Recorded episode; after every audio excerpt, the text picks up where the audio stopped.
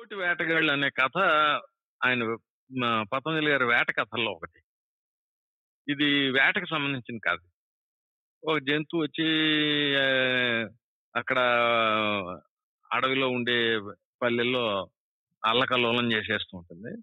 ఆ జంతువుని వేటాడడానికి అని చెప్పి పులిని చంపడానికి పెద్ద షికారి ఒక వేటగాడిని ఒకడిని శ్రీనివాసదేవ్ అని ఒక రాజ కుటుంబానికి చెందిన వాడిని ఒక ఆయన్ని అక్కడ ఉండే జనం అంతా వెళ్ళి అడుగుతారు.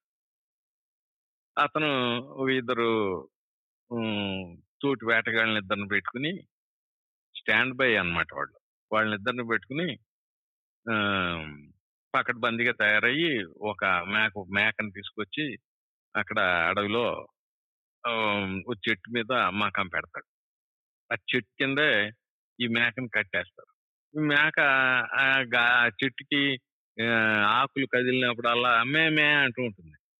అది ఆ పులి వినాలని విని ఆ మేక దగ్గరికి వస్తే షూట్ చేసి చంపేయాలనేది ఈ శ్రీనివాస్ దేవ్ స్ట్రాటజీ. అయితే అది మ్యానీటర్ అది. చాలా మంది మనుషుల్ని తిని ఉండడం వల్ల దానికి మనుషుల తెలివితేటలన్నీ అబ్బేసి అది రాదు. రాత్రి అంతా గడిచిపోతుంది. అసలు రాదు అది అటు తొంగి చూడదు. దాంతో మన ప్రయత్నం అంతా ఫెయిల్ అయింది. మళ్ళీ ఇంకోసారి కూర్చోవాలనుకుని చెట్టు దిగుతాడు ఆ శ్రీనివాసదేవ్. దిగ్గానే దడేల్మని వచ్చి మీద అయితే ఒక షికారి అనేవాడు ఒక వేటగాడిలో ఇరవై నాలుగు గంటలు మెలుకుగానే ఉంటాడు. ఉంటేనే వాడు బతుకుతాడు లేకపోతే చేస్తాడు. అందుకని చటుక్కుమని ఈ శ్రీనివాసదేవ్ ఏం చేస్తాడంటే ఆ చెట్టుకి అటువైపు వెళ్ళి ఈ పులి పంజాలో ఈ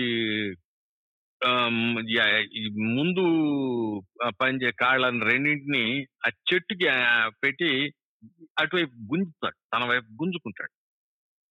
ఆ పులి ముందర కాళ్ళు రెండు అతని చేతులు చిక్కుపోవడం వల్ల ఎటు కదలలేని పరిస్థితిలో పడుతుంది. పైకి చూసి అతను ఆ తోటి వేటగాళ్ళకి వేసి చూసి "మరి కాల్చంటారు దాన్ని అంటాడు. వాళ్ళు ఆ ఫైటింగ్ జీలు దాని అగ్రెసివ్ నేచర్ చూసి వాళ్ళు చాలా బెదిరిపోయి ఇంకో కొమ్మ ఇంకా పైన ఉండే కొమ్మ ఎక్కేసి పైకి వెళ్ళిపోతారు. ఏం పనులు చేస్తున్నారు? మీరు ఏం చేస్తున్నారా? మీరు ఎందుకు వచ్చారు? నన్ను నేను దీనికి బలి చేసి మీరు పారిపోతున్నారా అని తిడతాడు. వాళ్ళు ఏం వినరు. ఇంకా టైంలో ఏం చేయాలో తోచగా ఇతను రే ఎవడైనా ఉన్నాడా ఇక్కడ? అసలు ఎవరైనా మనుషులు ఉన్నారా ఇక్కడ? అని చెప్పి గట్టిగా గావు కేకలేస్తాడు. వేస్తే ఒక ఈ గొర్రెలు కాసుకునేవాడు ఒక అతను వస్తాడు. చాలా అతి సామాన్యుడు. కర్ర వేసుకుని వస్తాడు. దుడ్డు కర్ర. ఏంటి బాబు? ఇదేంటి బాబు? పుల్లిని పట్టుకున్నారు ఏంటి బాబు? అన్నట్టు ఉంటాడు. అంటే సరే కానీ నీకు తుపాకి పేల్చడం వచ్చా? అంటాడు. అంటే నాకు రాదు బాబు అంటాడు. సర్లే కత్తి తోటి పొడవగలవా అంటాడు. పొడవగలను అంటాడు.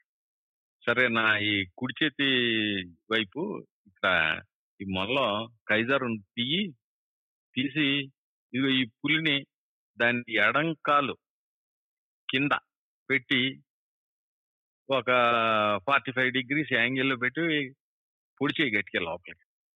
బయటికి లాగి మళ్ళీ పొడిచేయి బయటికి లాగా మళ్ళీ పొడిచేయి అంటాడు. పెద్ద పులితో ఆ, ప్రత్యక్షంగా ఇంకా యుద్ధం చేయడం అనమాట అది. మల్ల యుద్ధం చేయడం. అతను అలాగే బాబు అని చెప్పి తీసి కత్తి తీసుకుని సరిగ్గా ఇతను ఎలా చెప్పాడో అలాగా ఆ పులిని పొడి చేస్తాడు.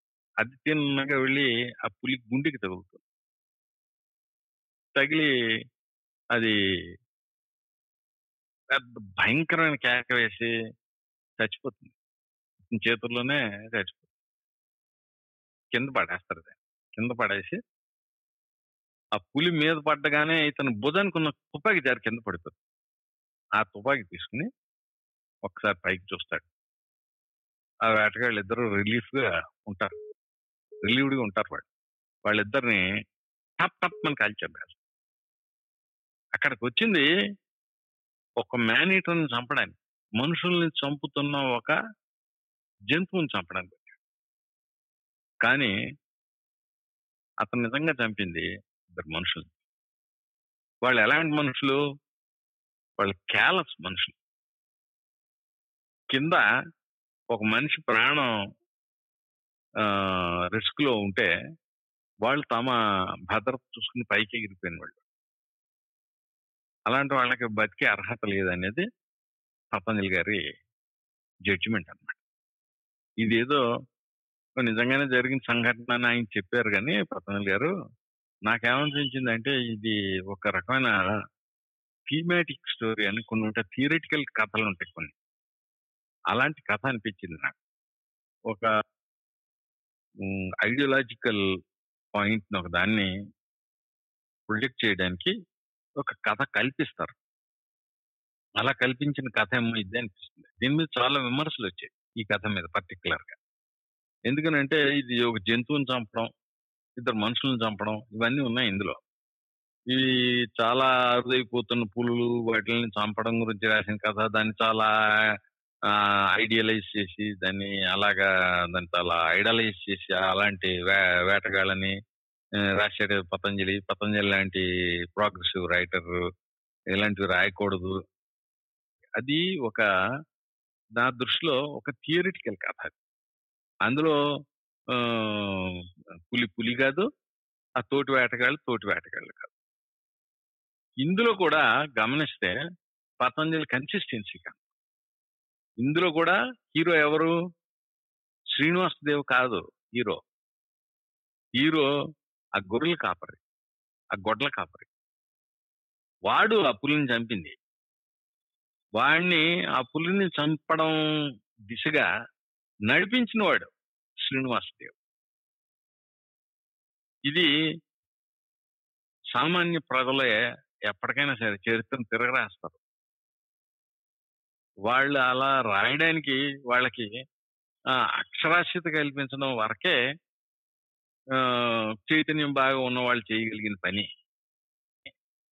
ఇవి మామూలు సింపుల్గా ఉన్న కథల్లా కనపడతాయి ఇవి. సింపుల్ కథలు కాదు. పతంజలిది ఏ కథ కూడా అంత సింపుల్ కాదు. మీరు చాలా జాగ్రత్తగా అక్షరం అక్షరం వినాలి.